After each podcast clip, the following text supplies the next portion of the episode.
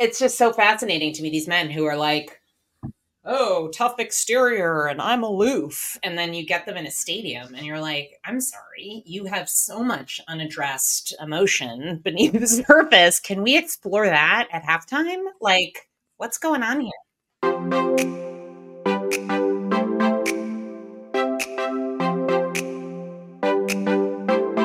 It is good to be back in the saddle, as always, with uh, two of my favorite people on the planet, Chantal Below, Betsy Bloom. Ladies, it's good to see you. How you coming into this? Let's let's set the scene here. How you doing, Chantal?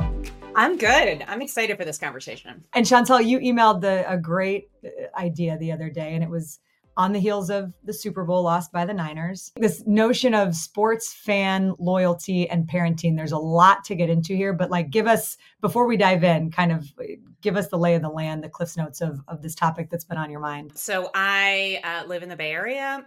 I have a, um, son in particular, an 11 year old who is a rabid Niners fan. Um, uh, my husband also grew up in the Bay Area, is finds the Niners, you know, very beloved fan as well. Um, I have two daughters who enjoy football, but are not quite as uh, obsessed. Um, the Super Bowl obviously did not end in the way that members of my family had hoped. Uh, the next morning, my 11 year old son, um, still very morose, deep grief, and just turns to me and is like, Mom, I don't have to go to school today, do I? Um, and I was disoriented. I am not um, a rabid sports fan, it is confusing to me that that question would be raised of whether or not you go to school. Uh, and he proceeded to, you know, spend some time sobbing and then pulled himself together in order to face the music. And I, it was like an anthropological study of, I'm like, wait, what is happening? And it feels like being a fan and loyal to a team is a real emotional roller coaster ride and why do people put themselves through this? Mm. So I'm excited to explore more.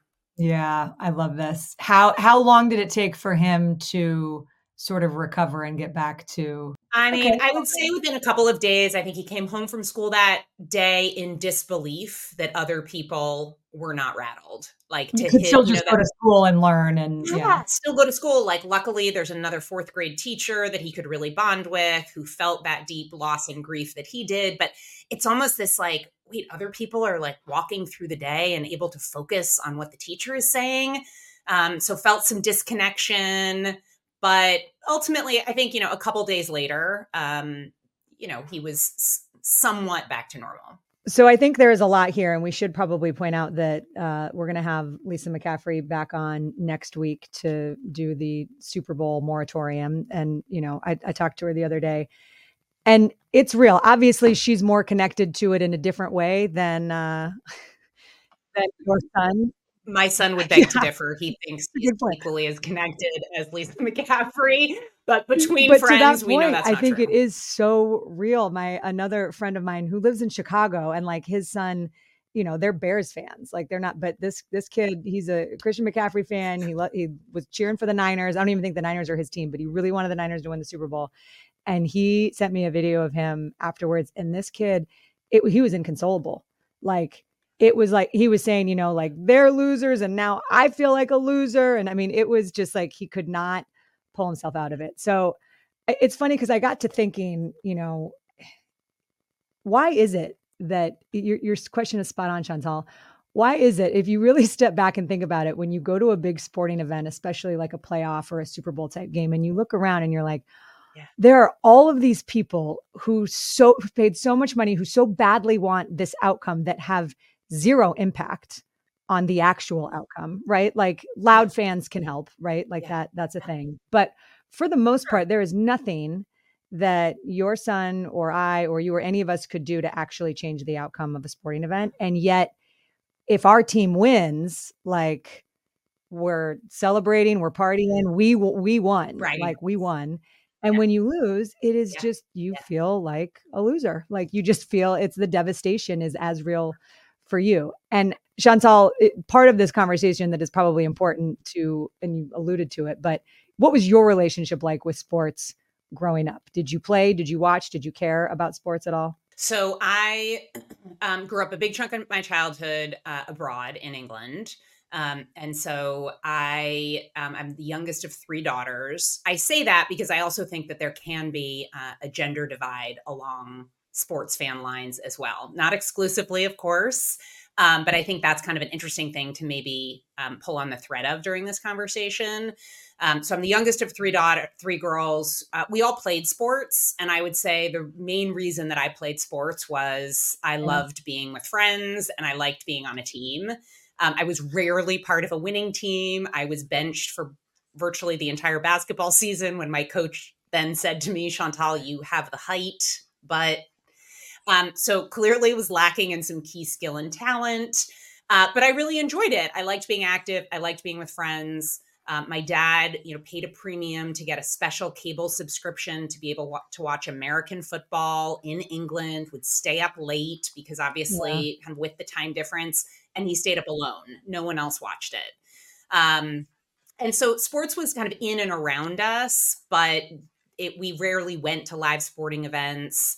Um, but I'm now in a situation where I have three kids, um, all of whom are very sporty and want to be engaged athletically. My husband coaches a lot, and I have um, a gosh, I think I have four nieces and nephews, maybe five, who have been or are collegiate athletes.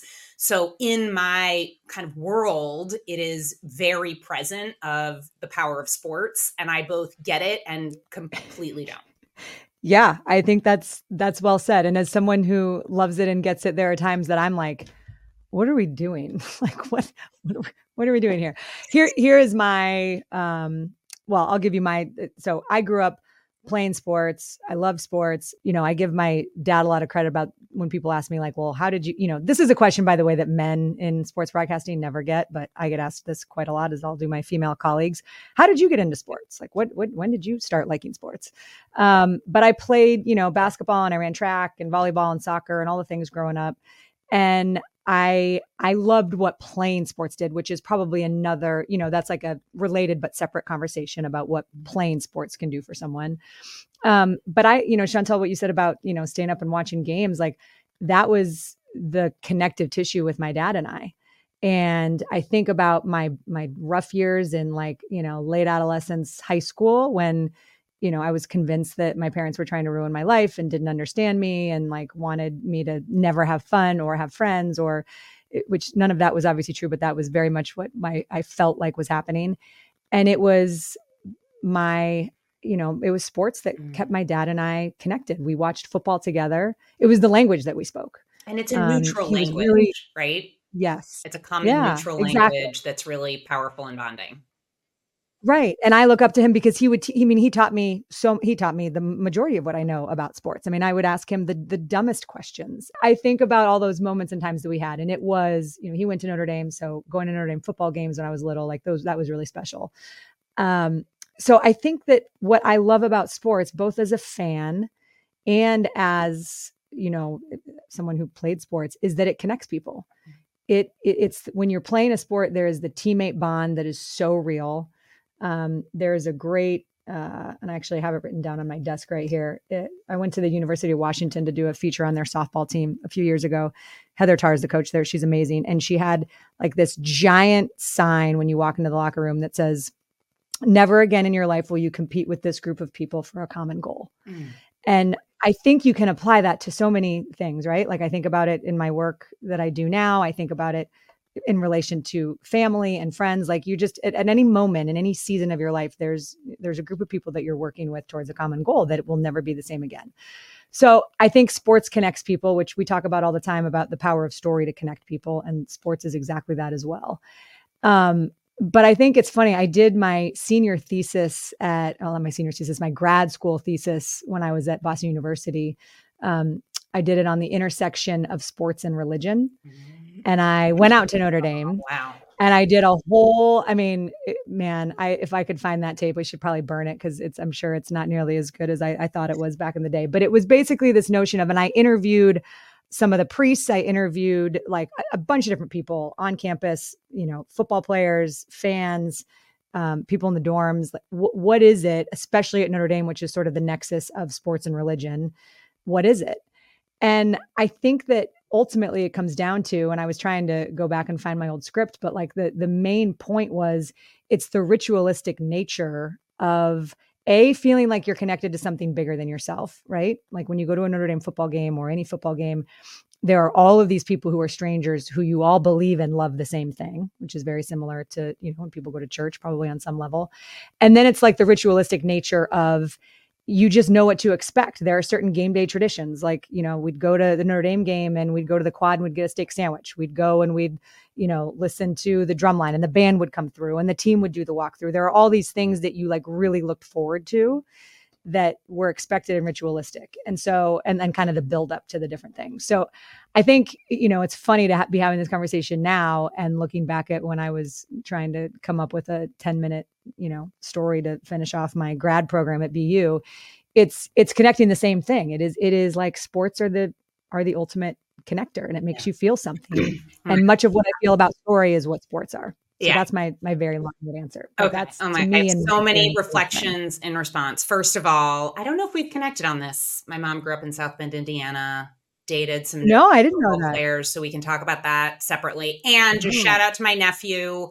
His Georgetown lacrosse team just been just beat um, number one ranked Notre Dame on Sunday. So, hell yeah, amazing. Go Georgetown. That's awesome. Um, anyway, so that's an aside. See, I can I can celebrate sports, and here's what it brings up for me as I listen to you. Right, I think this religion sport intersection is so fascinating. A, the ritual. Mm-hmm. B, right, having a congregation of sorts. Right, people who there's this self selection. We all believe this so you don't have to um, kind of muddle through to figure out are these my people or not. You know, at a foundational right. level, I can connect with these folks. The other thing I think it does is it gives. I'm going to say this in a way that uh, help help me with it, but it's something along the lines of it gives you permission to emote. And this is where I think the gender piece comes in, where when I first started dating my husband, I was like, this is good. We have a good balance because I have a lot of emotion you know, I'm like, I got highs, I got lows, and he is even Steven. And then early on in our dating, when he and I were watching UCLA basketball game, I was like, oh, you can totally emote. You have deep emotions that are repressed, and then they come out when you are enraged by a call. And I think the same for my son. And this is where I'm like, oh, I love this that there is an outlet in this, what can be a hyper masculine, you know, kind of orientation around how you're supposed to be as a boy or a man or, and sports gives this permission to cry, to express joy, mm-hmm. to have like unadulterated passion when oftentimes that's subsumed because it's somehow not appropriate. So that's the part of it that I really love but then, similar to religion, right? If there's a shadow side to everything, sometimes my challenges with religion is do we become lemmings? Do we kind of fall under this hypnosis of what we are taught to believe because we are raised in it? Um, another small anecdote when my husband and I were dating early on, and you know, for sports games, he would put on the appropriate jersey. And I, I had never grown up with that, right? And I was like, why are you wearing that? Like, you're not on the team like this is really weird like take that jersey off just like wear normal clothing. It was completely bizarre to me that you would dress up it was like a costume like you put on gear. So like i hid it for a period of time because i was like i think this is so weird. And he was obviously very offended. I have come to understand oh this is like part of the ritual of like this visual identification of i'm with this team. But I think the other part of it that I have a problem with is uh, it almost feels like people are under a spell and i want to i want to be like but why are we doing this and what's really going on here and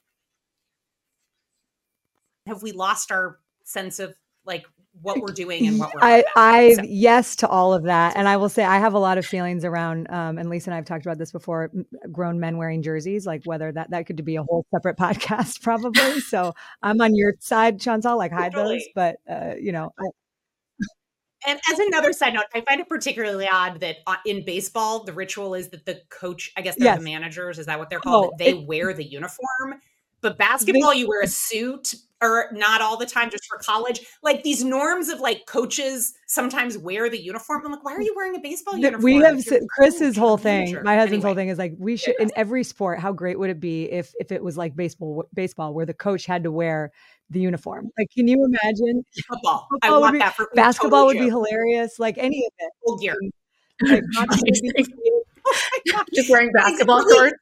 Right, but you just take it as normal because right. it's like this is yeah. the ritual of the sport, and I'm like, but as an as a person not familiar no with this, sense. this is so odd to yeah, me. It makes but, no okay, sense. We're gonna go. Yeah, I um, I think this is all true. The part about the emotions are that is really real, and I think that it is um, it's an outlet, and and one of my um, a guy who I've mm-hmm. worked with in the past who's at who's at Fox, who's been a, a good friend and kind of mentor to mine. He he always says he goes, I remind people all the time that our jobs are people's release. Like what we do for a living is what people try to escape their lives from, right or wrong, right? Like when people come and watch football on a Sunday, it is their escape.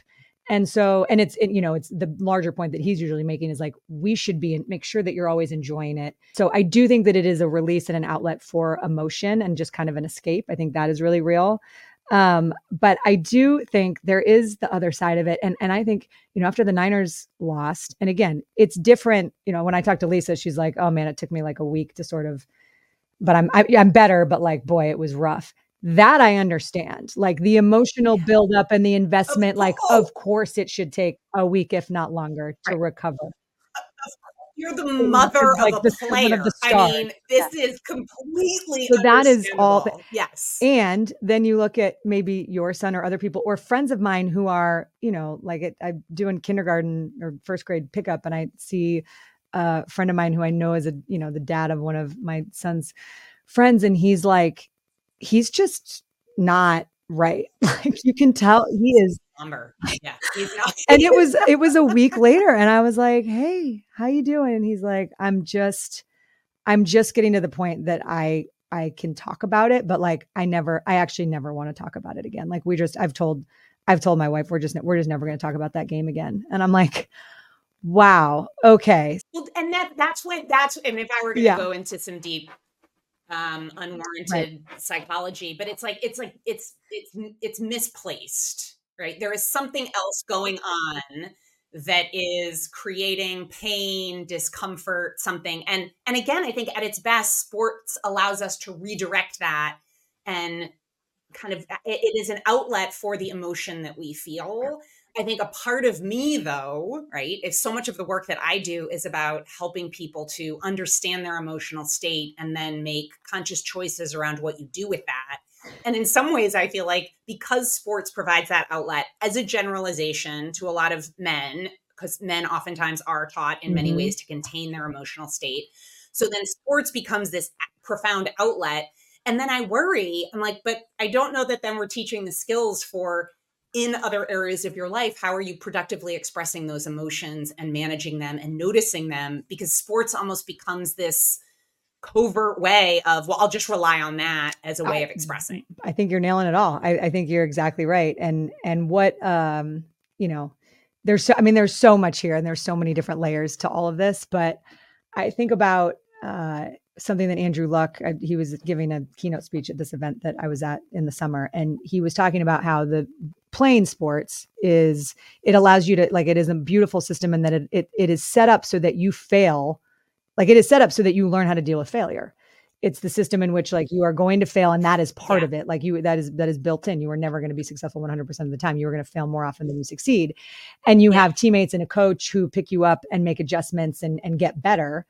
And Andrew's point was he said, you know, they say that like sports set you up for real life, but we have not built the system outside of sports in many ways unless you go seek it to help people through this stuff. And you need it your whole life. So, from your perspective, Chantal, like as a coach, when you think about sports in that way in the role of what you do for work, like does that bring up something for you or make sense in a different way? I think I think you're right. I don't think the systems exist in many ways for, you know, kind of outside and just in general um, you know, kind of failure and do you have the support systems around you as a society? I don't think we do a great job of that.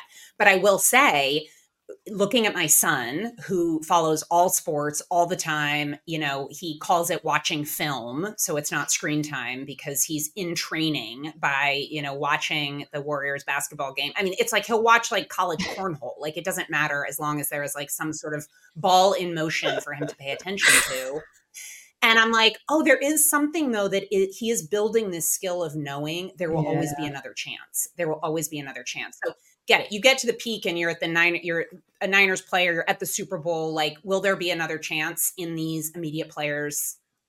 you know kind of career maybe not but there's always there is another game there's another opportunity and so i think it does at its best, it can almost wire your brain to remember it is short term, there is another opportunity, and to uh, kind of the stakes maybe feel slightly less high. That's not to say he wasn't devastated and that every loss doesn't wear on him, but you know, with the amount of baseball games and basketball games that there are, you can kind of rebound a little bit more quickly potentially. Yeah, so that's kind of one one thought that comes to mind that I think again that is a coaching tactic of how do we gain perspective around high, how high the stakes really are. They're actually in real life, there always will be something else that will come up. You fail at one thing, there's an opportunity somewhere else. And so, almost how to widen the aperture and see it a little bit more clearly.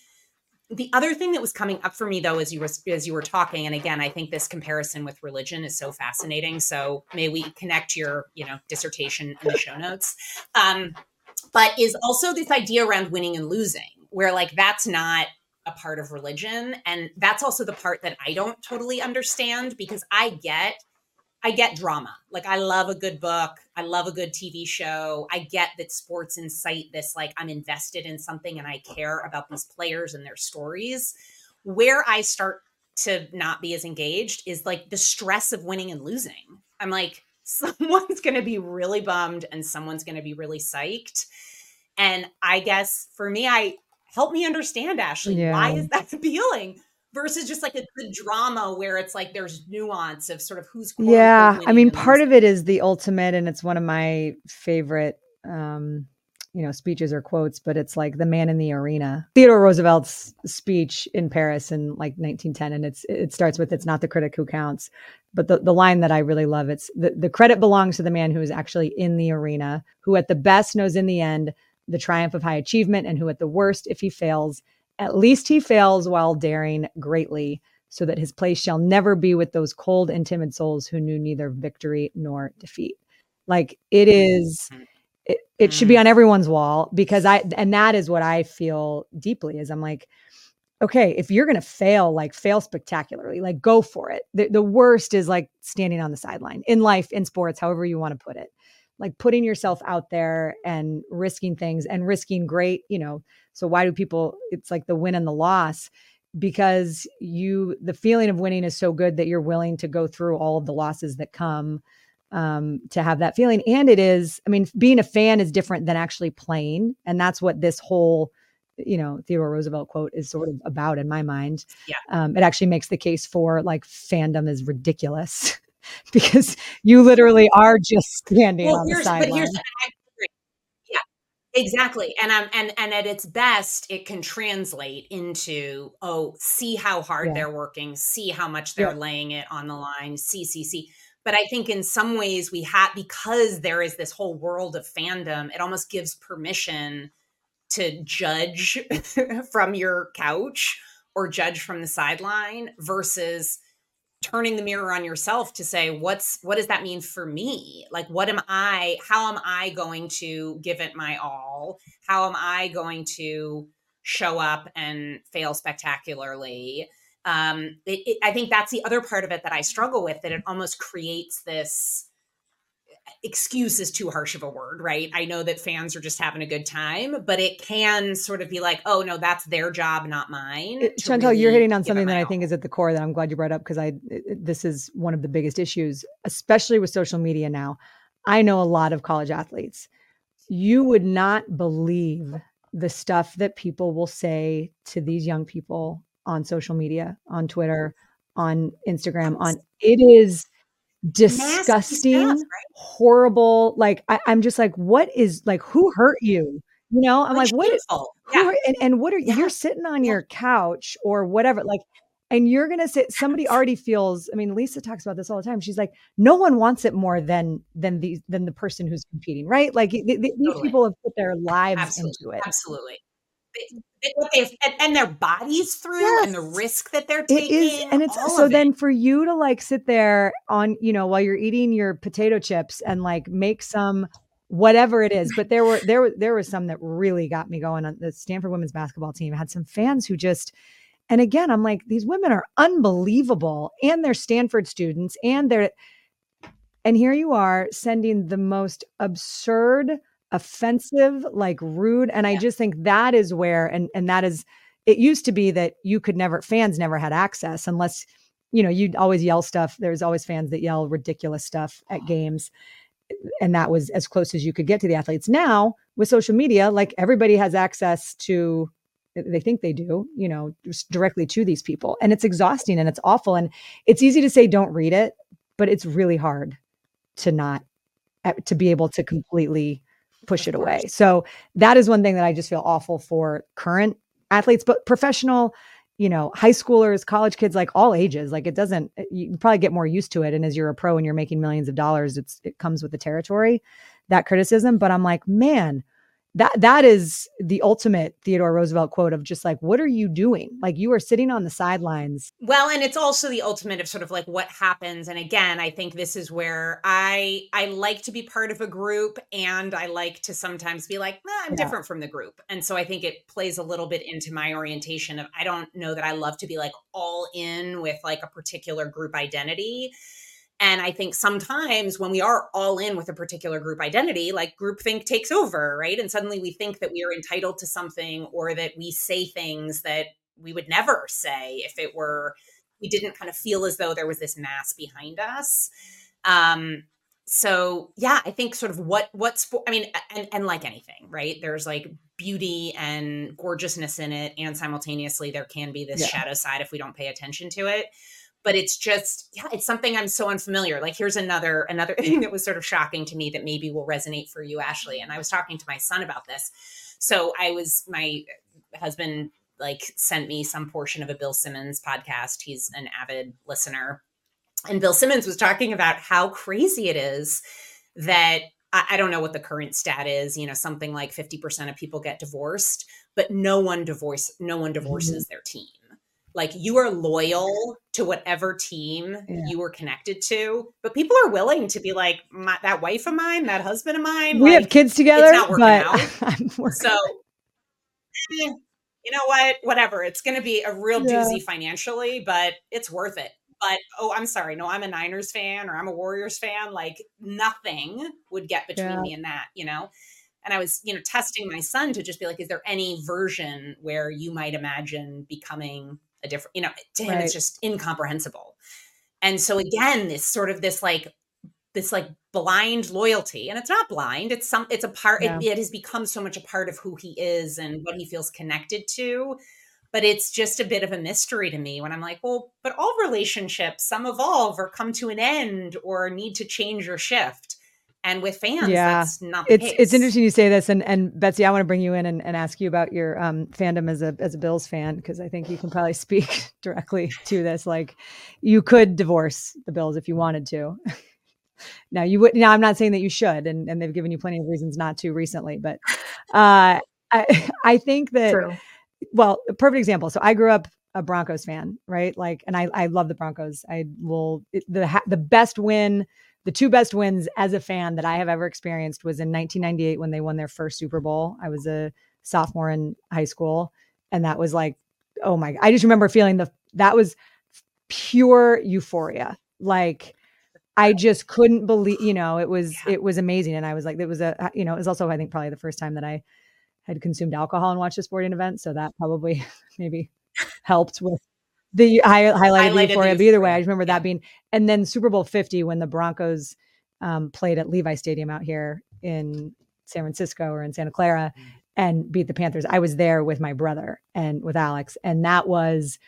I, I just remember at the very end, like saying a prayer because no one thought that the Broncos were going to win. I remember saying a prayer like, God, if the Broncos win this game, I will never ask for a team of mine to win another game again. Like I will never ask for a single sports related request ever again just give me this one. Just and this one. he gave it to me. So I can never complain about like I'm never going to be sad, you know, ultimately about another loss again because I traded all of my equity um, for that win, and it was it was totally worth it. But it is, I, I felt this different feeling because obviously I've become a 49ers fan living in San Francisco for 12 years. And then really what did it was obviously Christian and, and Lisa and the connection there.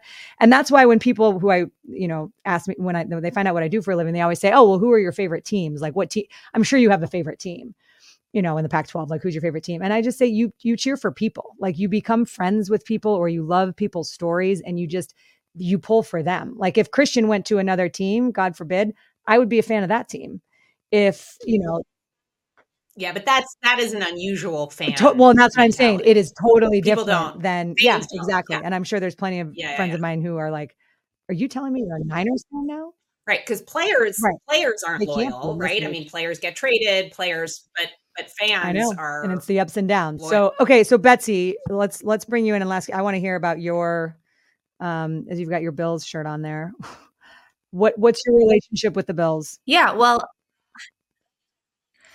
I think I have a healthy relationship with the Bills. And actually, Chantal, what you brought up, I was thinking about that. I was like, that's such a good point. But I think true loyalty, like a person who truly values loyalty, would also be like, I'm going to stick it out in this relationship in the same way that they would stick it out with their team. Like the people who are sending horrible messages on Instagram, that's yeah. that's not loyalty. That's the opposite of loyalty. Like you're basically you're saying when the chips are are down, you're not going to be supportive.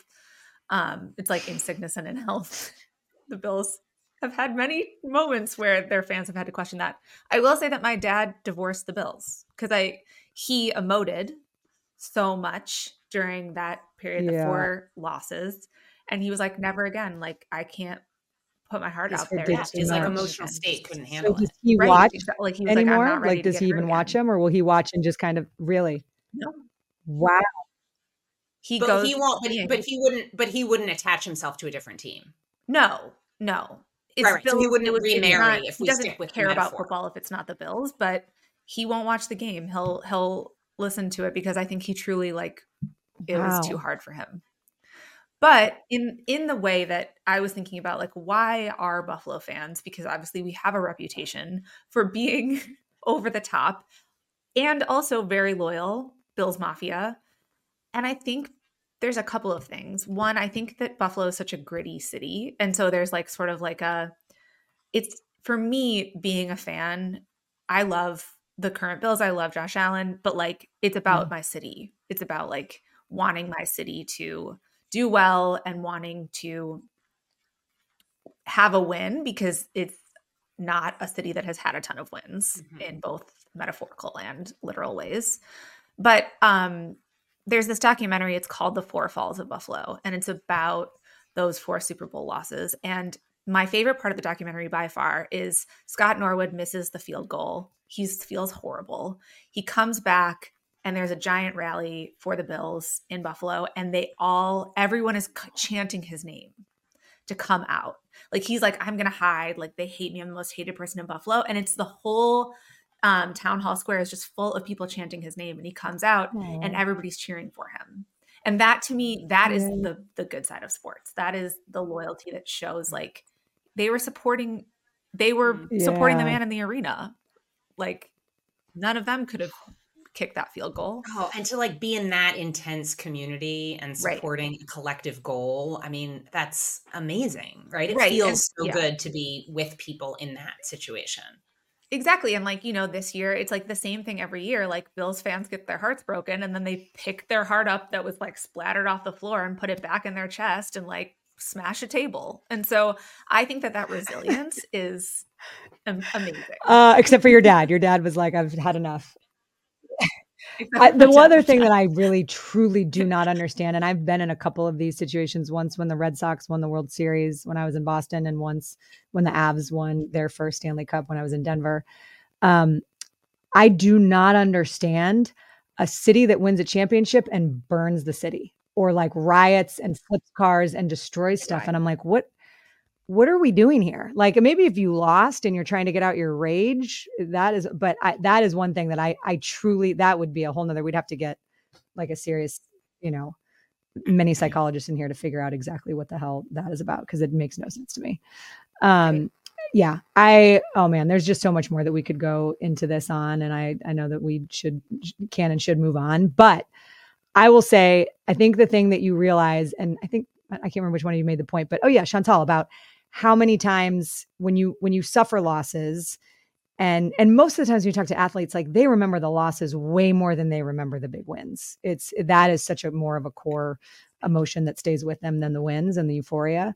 Um but i think that when i look back on like the most heartbroken i was talking to chris about this before we recorded i'm like what's the most heartbroken you've been after a loss and he said he goes oh the time that i cried the most was after my last lacrosse game in college like it was and he goes and we won but it was the saddest mm-hmm. i ever mm. felt because like i sort of knew it was over yeah. It was the last time. And that that goes back to just the beauty of sports. And I think for, you know, women and girls in particular, I am super passionate about this. And we did an episode with Bonnie Bernstein that, you know, we, you should go back and listen to it because she's got a whole thing about it. But you know she's doing an entire series on this exact thing but there was a you know an espnw study done recently that like 94% of female c-suite executives played sports in their youth and I just think about who I became. Yeah. And of course, sports is like center to my world, but I just think about the impact that it had on me and my confidence and how to navigate relationships and how to learn and how to, all, all of those things that sometimes can feel like cliched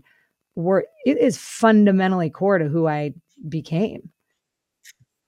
Oh my god, yes. And I, yeah, and just to like double underline again, having kids who are playing pretty intense sports, I, you know, I did not I feel like I learned the lessons vaguely, um, but seeing, you know, when I have a 14 year old daughter and the idea that, yeah, at playing volleyball, being tall and being strong is good. And that is not necessarily what is signaled to right. Teen girls in this era. And so, so many, both from a character standpoint, a sense of personal responsibility, right? Feeling a real sense of, I, I, there is something I need to do. If you're part of a team sport, there is something I need to do to take care of my team. I feel a sense of obligation and responsibility and being part of a collective. I mean, there's so many, I think, incredibly powerful life lessons. And like with anything, how do you tend to it not going into overdrive that then you're getting the downsides of burning down cities or burnout or intense injury or all the other things that I think yeah. these experiences also. And we will link to. You wrote a terrific blog, Chantal, that I, have sent to a lot of people and a lot of um, friends who have kids who play sports. But it's, it's it's called the magic and the madness of youth sports. And I think one of the things, and you're talking about your daughter, right? And all these crazy. I mean, youth sports. Period and this could be again a whole nother conversation of like what it's become and how uh, like yeah. it, it's so different than when we were growing up and when we were playing like the level of it, it is so intense the club sports the travel the cost the time away from it like yeah, it's a business that it is, which is really just yeah. mon- mo- money right. motivated eh, praise. Totally. and and what you so beautifully lay out yeah. in that blog is, you know, I think you, you talked about like instead of fixating on like what the hell are we doing, because there's many moments th- in which I'm sure a lot of parents like you look around, you're like, what am I doing? Yeah. It's about like taking a step back and trying to figure out like where's the hidden magic. And I think that is true for. I mean, that's such a beautiful way to think about things, both for youth sports, but you could apply that to any single thing in life. And it's the old ultimate, you know, cliche of like it's about the journey, not the destination, but it it's true. Like it are those little magical moments and connection points that you have with your daughter that are going to be the connective tissue for long beyond, you know, whatever however long she plays volleyball. I appreciate you guys so much. And like I said, we will have Lisa on who actually can, you know, speak a little bit more to the true intensity of a loss when you are so emotionally invested and, and come so close and, and yet fall short. So we'll see what she has to say and how Christian's doing.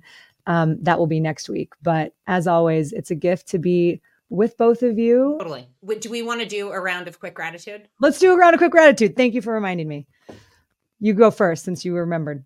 All right. Well, in the spirit of sports, and I've I've been um, kind of like Wendy Weiner here in terms of the the things that maybe um, how sports brings us down. Um, I and I am grateful for youth sports. Um, I feel really grateful for. Um, I'll name my husband as a coach um, so he's coached all of my kids um, softball, basketball, baseball. I really love the intentionality that he brings in actually focusing on how do you develop these little humans? How do you help them to support each other right? The requirement of whenever someone strikes out softball or baseball they he requires that everyone is in the dugout high-fiving and cheering them to kind of like how do you instill this sense of it is hard. It is hard to be up there trying to hit a ball it is hard taking a shot and how do you like celebrate versus making people somehow feel bad. Um, so, to all the coaches out there who are intentionally trying to develop the hearts and minds of small and big humans, I commend you because there are incredible life lessons to be taught. Um, competition matters and it is the whole person. So, that's what I'm grateful for. Beautifully said. Betsy, how about you? I think I'm just going to continue with my diehard Buffalo theme and just shout out the city of good neighbors and to tell them to keep trucking. And also, like, we are at our best when we're cheering on Scott Norwood after missing the field goal. So I hope we always mm. stay positive and we keep believing despite the despite the odds. That I mean, you should be on like that. That should be. I'm gonna. I don't know who the marketing person at the Bills is, but I'm gonna send them that clip, and that you're gonna be like their new marketing. That's gonna be the video. It should be. Yeah, I mean, this is, I'm really just trying to get hired by the film. That's my whole. The ulterior motive is revealed. I won't include that part. I'll be linking my resume in the show notes. oh man, I mean, I there's so much that is like coming into my brain when I think about uh, a sports related gratitude thing. Like I, I have been, it's been my whole life. I mean, it's it's sports have been um central to who I have become. And then I think about the biggest thing is the people that it's introduced me to. And I think about some of the coaches in particular. You talk about coaching Chantal, and I'm going to give a shout out to Tara Vanderveer, the Stanford women's basketball coach. She is someone who I just look around and I think, yeah, who went to your same high school, by the way, Betsy, Buffalo Seminary, shout out. Yeah. And she, every time I'm around her, she is she is the most normal easy to talk to human being on the planet. Like it's just tara. Like she's just so and then and one of her players said this and i couldn't have agreed more. She broke the all-time wins record for any college coach. She passed mike Krzyzewski at duke for the all-time winningest basketball coach and we were there. This a couple months ago. They beat oregon state and they had, oh man, dozens and dozens of her former players that were back there. They threw, Stanford did such a good job. They threw this huge celebration afterwards in which a lot of them got up on stage and told different stories and they played all these videos. And I was just sitting there and I mean, I had like tears in my eyes and I'm like, I, I know what a big deal she is. I know how lucky I am that my career overlapped with hers for 12 years.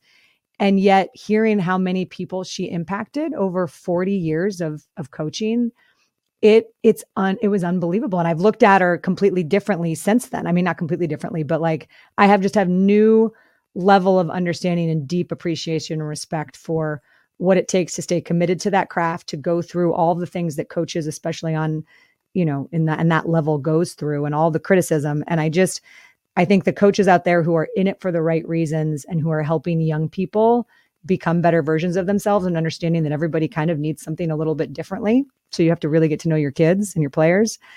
It's um, it's one of the best professions, and I, I think that uh, I am grateful for all of the amazing coaches, but especially Tara Vanderveer that I've gotten to be around. So um, go Buffalo, though. Also, all right. I appreciate you guys so much, and we'll uh, we'll have a lot more coming up. As always, we thank you for listening, and please subscribe wherever you get your podcasts. I don't know anything about algorithms. I just know that it really helps the show, and you can watch us on YouTube as well, and check out our social media. And if you have any sports related questions for any of us, drop us a line. Email your mom podcast at gmail.com. We'll see you next week.